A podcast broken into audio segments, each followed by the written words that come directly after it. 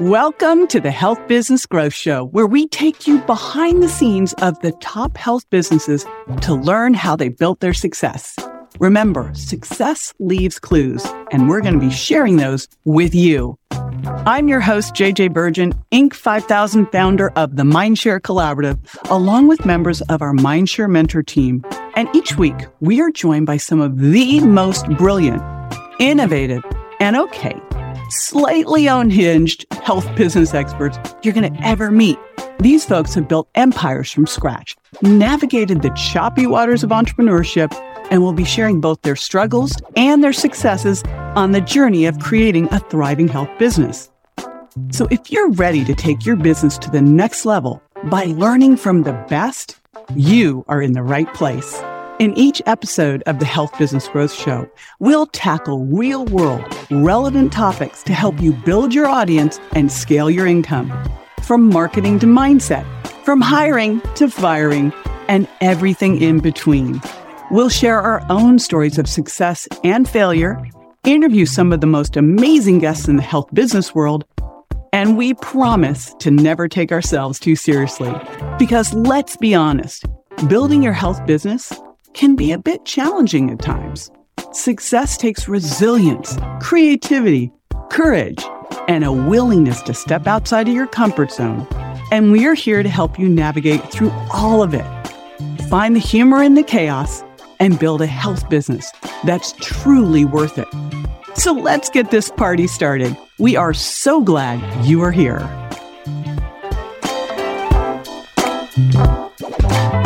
Quite honestly, there are many moments throughout the annual summits that leave us so inspired. And whilst we can't share all of those little nuggets with you, we would love to see you at one of our summits. If you haven't been before, the Mindshare Collaborative Summit is just a place to connect with people who understand but today's episode, we have Miki Agrawal, and she was a keynote speaker at a previous summit. And we have taken some of the best parts of her presentation and, well, we've made it into a little mic drop for you because this one is too good to miss. She is a phenomenal multi business owner and is truly changing the face of business. She talks in this episode about when we are doing what we love and we are lit up from inside, how much easier business is and how much more effortless that is. And for me, that truly resonates. It's Nat Kringoudis,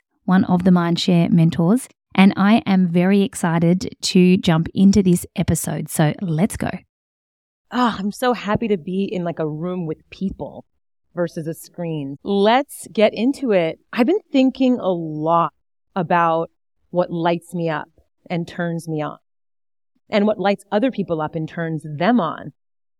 And it turns out that when we're lit up and turned on, we just have this pool of endless energy that appears, right?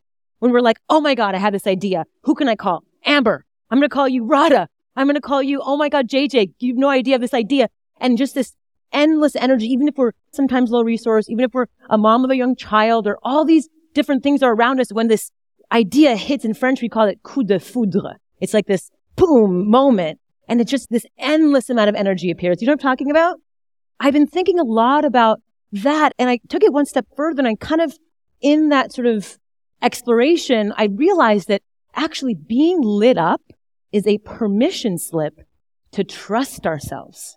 Let's unpack that a little bit. Being lit up is a permission slip to trust ourselves. Oftentimes when we have this idea and we're so excited about something, all of a sudden the box that we're living in appears or how societal constructs and how we're supposed to be shows up. And then we start second guessing ourselves. And then we start questioning, wait, is that fire true or is it not? But when we actually truly trust that fire and trust that lit up energy inside of us and fan that flame of that magic that we're feeling, genuinely, truly magic, abundance, just so much follows. What is it that lights me up and turns me on right now? For me, it's really elevating people and the planet through disruptive innovation and creativity. We live in a world where people are always talking about these buzzwords, disruptive innovation and making huge businesses. But actually, the minute we follow the thing that we're lit up all that money, all that stuff follows. We know that. It's true. And sometimes we again let societal constructs just get in the way of that. Let me get into a little bit about the background of disruptive innovation before we get into the creative practices and all the different creative things that I did with my companies and with my teams to really build these two nine figure companies. We're going to get really under the hood of all of the different strategies that we did and how little it actually costs to do big things. Disruptive innovation is simply an innovation that creates a new market, which eventually overtakes an existing market. Let's go through some examples. The Model T car. Before the Model T car, before cars were introduced to this country, there were horse and buggies. People were just riding around horse and buggy, just minding their business, taking their time. And cars came into the world, but they were really only here for the wealthy people until the Model T came. So the Model T was able to really come and disrupt the horse and buggy category. We're going to go through this pretty quickly. We're going to, again, also bounce around with times. Internet microprocessor disrupted the way information was being processed. Credit card PayPal disrupted the way money was exchanged. Anesthesia disrupted the way operations were had. If you think about it, I had three ACL reconstruction, I had a C-section without that important anesthesia.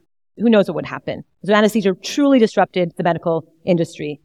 Again, fast forwarding to disruptive consumer products. Look at companies like Tom Shoe specifically, and then Warby Parker followed the one for one model. That model disrupted the way the notion that, wait, you can do good and do well at the same time. If I buy something, I can give something away for free under the same sort of for profit, but it's for purpose, for profit model.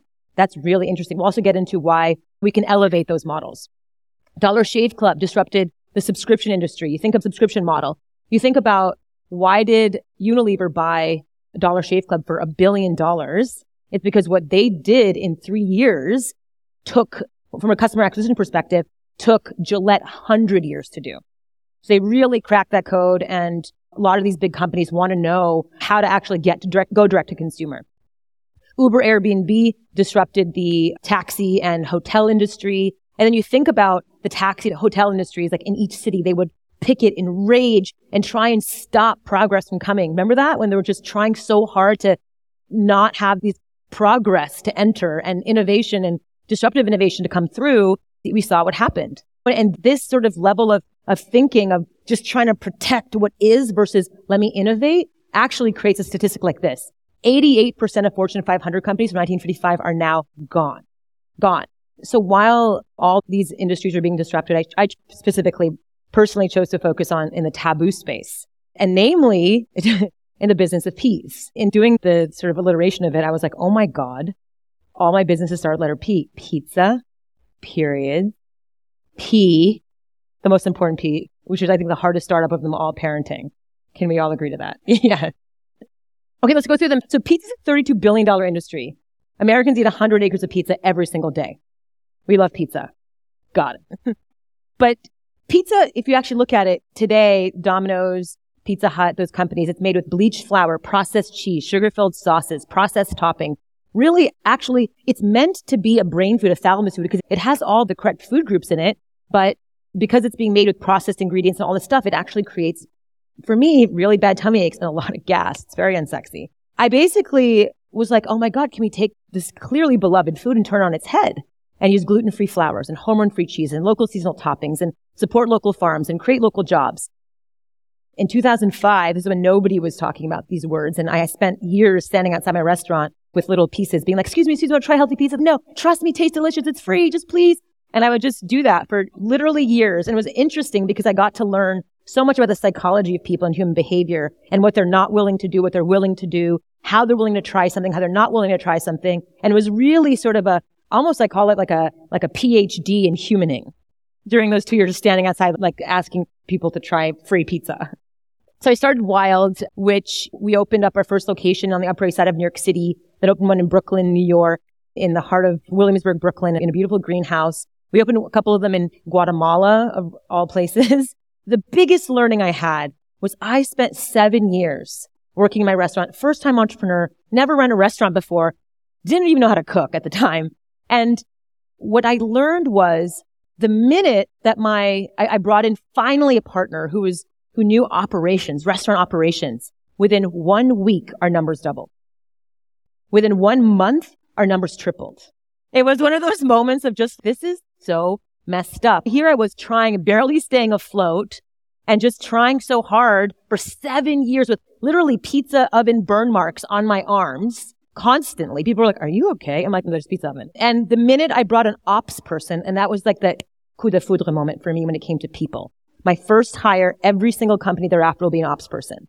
I will never ever try and operate something when I'm the creative and I'm the person who's going to market and PR and talk to people and get people excited and do the design and all of that and bring somebody who loves and who's in, who's amazing at operation. And so I'm in mutual awe of my partner. He's in mutual awe of me.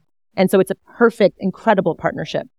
With Waleed there, it freed up my time to start the next company with my twin sister, Radha, and our third co-founder, Antonia. And it was in the period space. And if you look at the period space, it's a $15 billion category. And there are every single woman here. First of all, how many women do we have in the room? Show of hands. Okay. Keep your hands up if you've ever experienced a leak and accident on your period. Everyone, thank you. Hands down. Okay. Yep. Check. It's an obvious problem, but we've again, I was that person stuffing the tampon in my arm, being like, I'll be right back. And I would just keep forgetting all the men who are like, oh, grown. You're here because of it. So you're welcome. Okay. Thank a girl on your way out. we invented basically a product called Thinx. This is the, really the first period proof underwear on the market that, that we wanted to wear as women. And it really looked at saying the word period, really facing the taboo head on. And I think that was one of the things. And of course, using art, and we'll talk about art very soon about, about how art really changes the way people think about something taboo and something challenging in the beginning and how it can shift your perspective pretty quickly. And then this is a really important piece for what we did, which is I, I hate companies and people who talk shit about people who start something. For example, the Tom Shoes model, right? The buy one, give one. People talk a lot of shit like, well, you know, it's not, it creates a welfare model. They started out somewhere and we got to learn from them and we get to build on top of them because they took the leap first. So let us revere and support everyone who starts and then build on that. So one of the things we noticed from the Tom's model was that, okay, Amber, Amber here is a shoe salesman in Uganda and she is sitting in the beating sun in Uganda selling shoes and honest living selling shoes. And then all of a sudden a bunch of free shoes arrives in her neighborhood. What happens to her business? It gone, it struggled. So then over time, when all these influx of free shoes, which is well intentioned, it actually creates a welfare model. It does. And it was again beautifully meaning, but those ancillary problems were something that, that wouldn't create a lasting model. And so for us, we were like, okay, let's take that lesson. Let's, let's build on it. So we created the, an empowerment model. We call it a buy one, fund one model. And so the buy one, fund one model is, so now instead of just giving free shoes and it's hurting Amber's business, now we're funding Amber's company. We're saying, Hey, Amber, you're now a person of one. We're going to fund your business. You're going to hire two more people and now build your company. So we found a company in Uganda called AFRIpads and they make washable cloth pads at an affordable price for profit business. And we basically said, we'll fund your business with every pair of underwear sold. And so when we started out with them, they had like 25 employees and now they have over 100, 100, 200. It, it keeps going up. Like every time it's just so much. But the last I checked, it was definitely well over 150 employees, which is really exciting. So the empowerment model works. People were asking us, is it good for urine too? Because women experience light bladder leakage. And we figured out that, wow, urinary incontinence is a huge problem in the market. Not, not problem, but it's just a natural occurrence. Like when women give birth a gigantic head, sometimes they pee a little bit. It's part of it. We started a, another offshoot brand called Icon, and now it's branded to Speax. And It's really for women who tinkle. And so it's pee-proof underwear, and it's again disrupting the $7 billion incontinence market where diapers and awful, very terrible for the planet material products end up in landfills, take 500 years to decompose. It doesn't feel good. It's not sexy and it's also terrible for the planet and your pocketbook. So these are products you can buy once, they last for years, and they really solve a problem. And we fund fistula operations. Obstetric fistula is basically, it's again, when my sister actually had a fistula when she gave birth, sometimes when you give birth again to a big baby, it tears a little bit of a hole in your bladder canal or your bladder, that whole bladder part of your body. In the developed world, you just stitch it up and you're back to business. In the developing world, you're literally peeing yourself forever and you're put in these fistula camps. It's called the, it was called the modern day leprosy to put in these fistula camps to die. And these women just pee themselves and mattresses, everything just smells like urine and it's disgusting and it's so awful. And these women just gave birth. And so what we've done is for every pee-proof underwear sold, for every this product sold, we fund fistula operations and we've now, it's in the, in the thousands of operations that have been supporting these women. Do you know what the most successful subject line of all time is? you are not alone. One of the most common statements I hear when people attend our events is, Oh my gosh, I found my people. I don't feel alone anymore. In fact, Mindshare started because I was at a marketing event. And when I asked one of the experts the best way to build my business, he said, Do it through collaboration. The only challenge was that I was going to these events and there were very few health professionals or health business owners in the room.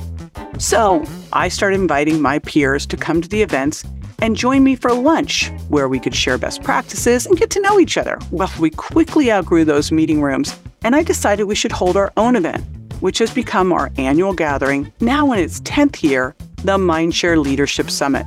This unique event is a combination of facilitated networking that even the biggest introvert enjoys, so that you'll leave the event with at least 10 great relationships to help expand your impact. There's strategic training by your peers to share what's working right now in their health businesses so that you can increase your income, and incredible keynotes by notables including Dr. Joe Dispenza, Marie Forleo, Lisa Nichols, and Brendon Burchard to help you expand your vision. We also have our Future of Health Talk competition where you will help select the winner, or you can even compete yourself to get featured in the media and top podcasts. And because in my next life, I really want to be a party planner we include a world class costume party and a celebratory gala featuring our Impact Awards, where we acknowledge the incredible achievements of our members. This year's event is October 5th through 8th at the spectacular JW Marriott Camelback Resort and Spa in Scottsdale, Arizona.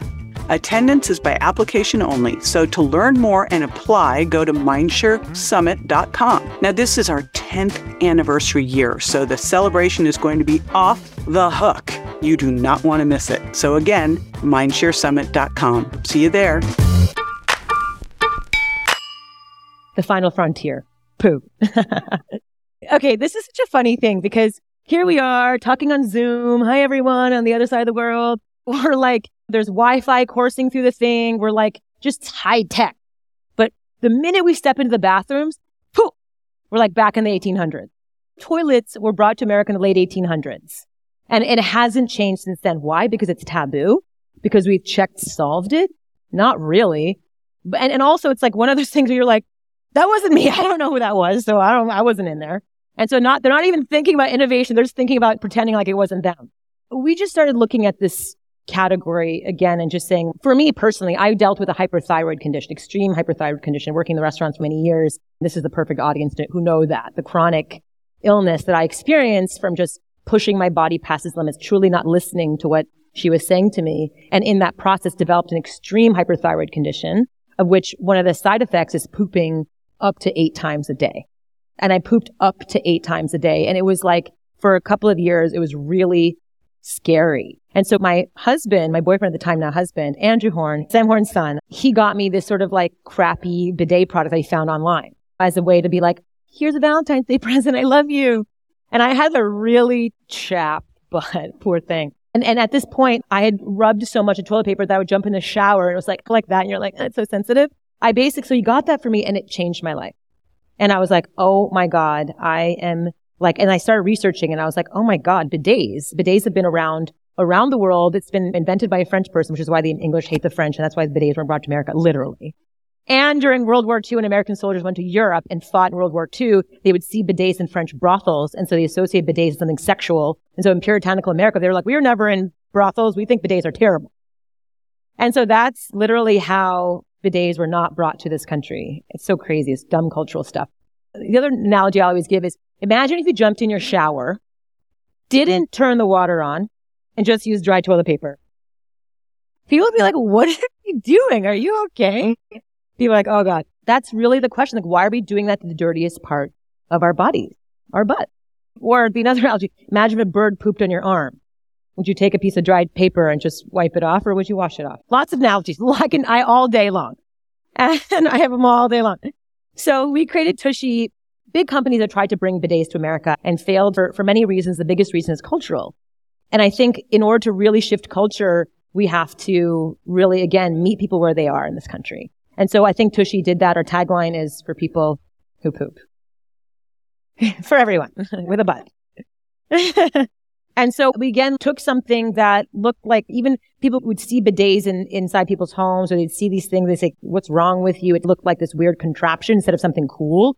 And so for us, it was like, how do we make this cool? How do we make it relevant? How do we help p- people see that it saves 15 million trees from getting cut down to make toilet paper? How do we see that it literally helps 50 plus million combined cases of chronic urinary tract infections, hemorrhoids, anal fissures, anal itching, bacterial vaginosis, all these kinds of issues to re- by just properly cleaning yourself with water instead of using dry paper. It's so interesting because a lot of these big companies, they both own the toilet paper company and the creams company when you have the issues. So double dipping, if you know what I'm saying. And so we created Tushy, which is again, like I said, a modern bidet that washes your butt clean after you poop. And it's super easy to install. It takes 10 minutes to install, just clips on your existing toilet and turns any toilet into a bidet. And for every Tushy sold, we fund the build out of clean toilets in India. To date, we've helped 60,000 families gain access to clean toilets in India. There are almost 3 billion people that don't have a safe place to go to the bathroom. And almost 900 million people are practicing open defecation. And I'm talking, and million, like hundreds of millions of women and girls specifically are being targeted when they go to the bathroom broad daylight to get raped and pillaged and all these things. And millions of women literally don't drink enough water and don't eat enough food because they don't want to go to the bathroom during the day. So they're dehydrated, they have UTIs, they have all these issues, and they're holding stuff in, or you can't hold in. That creates all these problems. And they end up, they have to go in major groups, sometimes up to five miles late at night in groups just to go to the bathroom. And this is not just a, I'm going to Burning Man, woohoo! This is like an everyday reality for millions and millions of people we started this process. And of course, for us, it's twofold. It's fighting the global sanitation crisis, but it's also funding major tree initiatives, major resoiling initiatives, major tree planting initiatives. For us, like I said, bidets save 15 million trees from getting flushed down the toilet. We talk about water consumption. For one single roll of toilet paper requires 37 gallons of water to make one roll of toilet paper.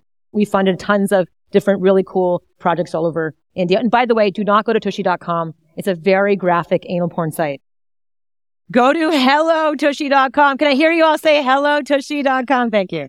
So uh, how do you creatively introduce a disruptive concept to market? Okay. So the first thing is edutainment. There's that concept of educational and entertaining, put them together and it makes for really fun videos.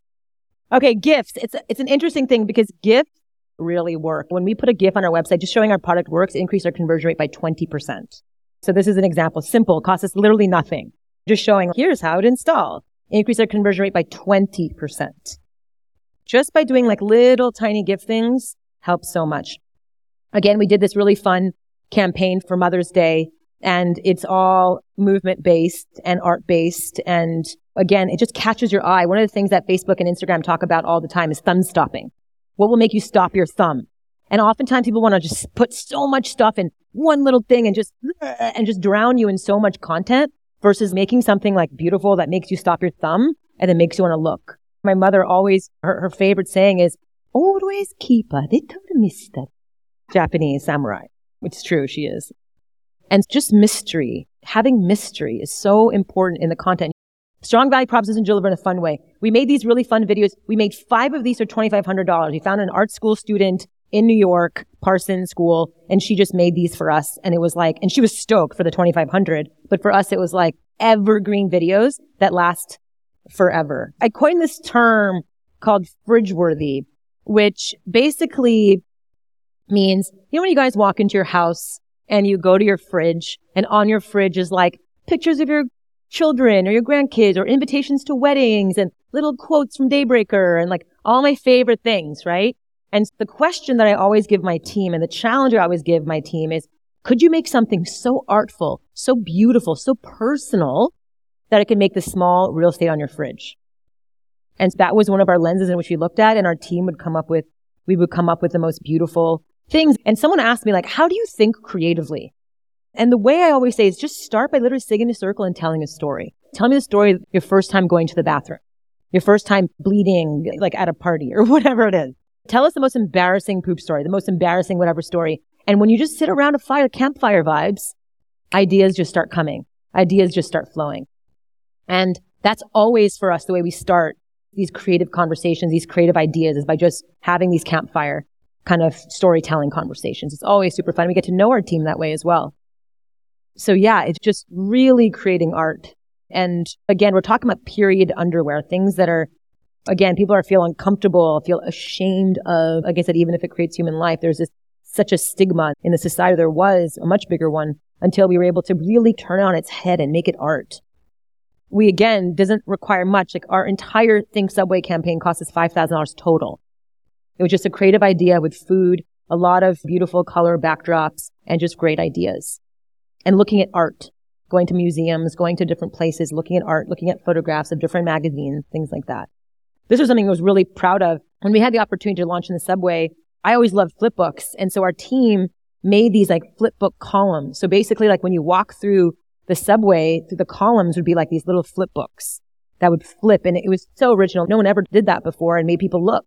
For Tushy, I put a mood board together for my team and I just told them I, I love collage. Collage turns something into fantastical, makes you look again. It's really interesting. We want to showcase nature, but we want to also make it interesting with people in different shapes. And I went to backstage.com and literally found talent for like 100 bucks for a couple of hours. And I just said, do weird poses, do weird things. And so I had them do different poses and then we just cut them out, put them with our products. And now look how much it brought our products to life. It just changed the way you look at our product in a way that's art. It's not just like, it's like a bidet company with the selling a device. It's wow. That's gorgeous. Like, let me just stop and like, what are they? What is this?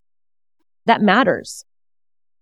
So most recently, we just launched our Tushy Ace, which is our bidet seat, our electric bidet seat with our new brand new remote, which is amazing. We're super excited. And again, we took something that's mundane and boring and made it fun and made it ornate and made it beautiful and made it artful so that when people see it, they're not just like, again, okay, I'm looking at a toilet. Controversy works. Sometimes it's good. Sometimes it's not.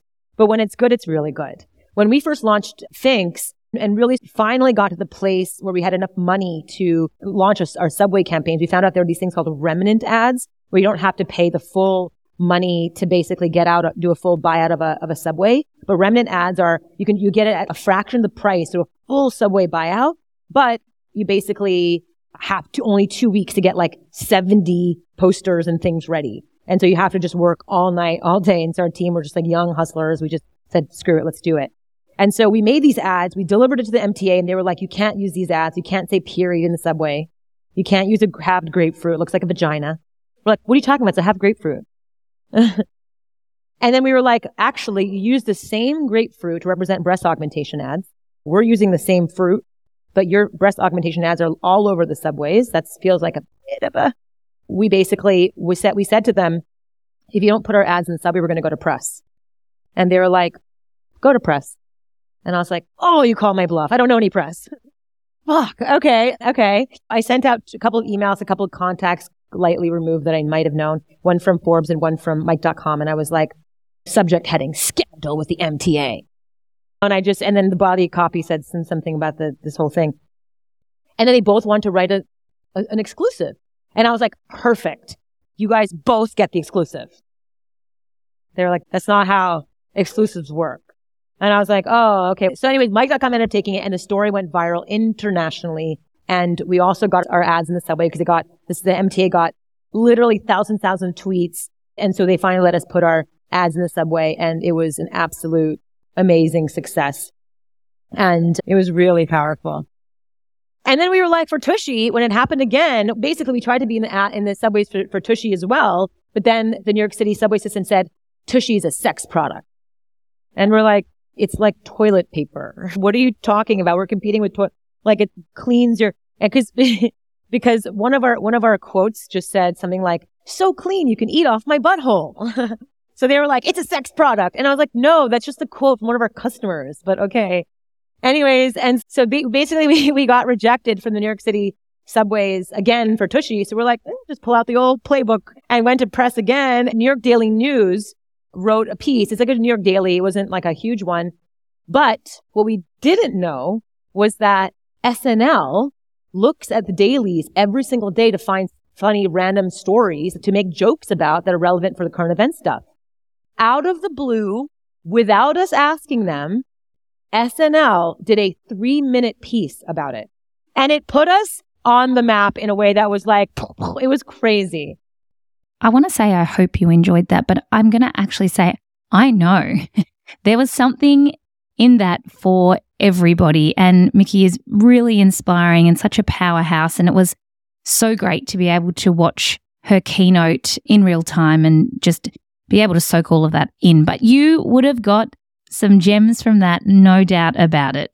If you have loved this episode or you're loving the podcast, go ahead and please do rate it. We do do a happy dance when you do that. You're not going to see that necessarily, but we do do a happy dance and it does go a long way for us to continue to create content for you.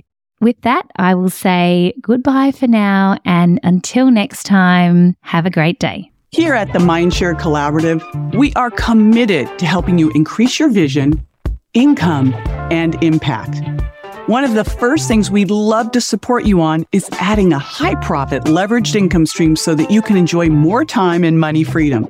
And to help you get started, I've created the Health Professionals Playbook for building multiple streams of income that identifies five proven strategies for creating a sustainable income beyond your primary practice to create time and money freedom. To get your free copy as my gift to you, go to ms365.io forward slash MSI. That's ms365.io forward slash MSI.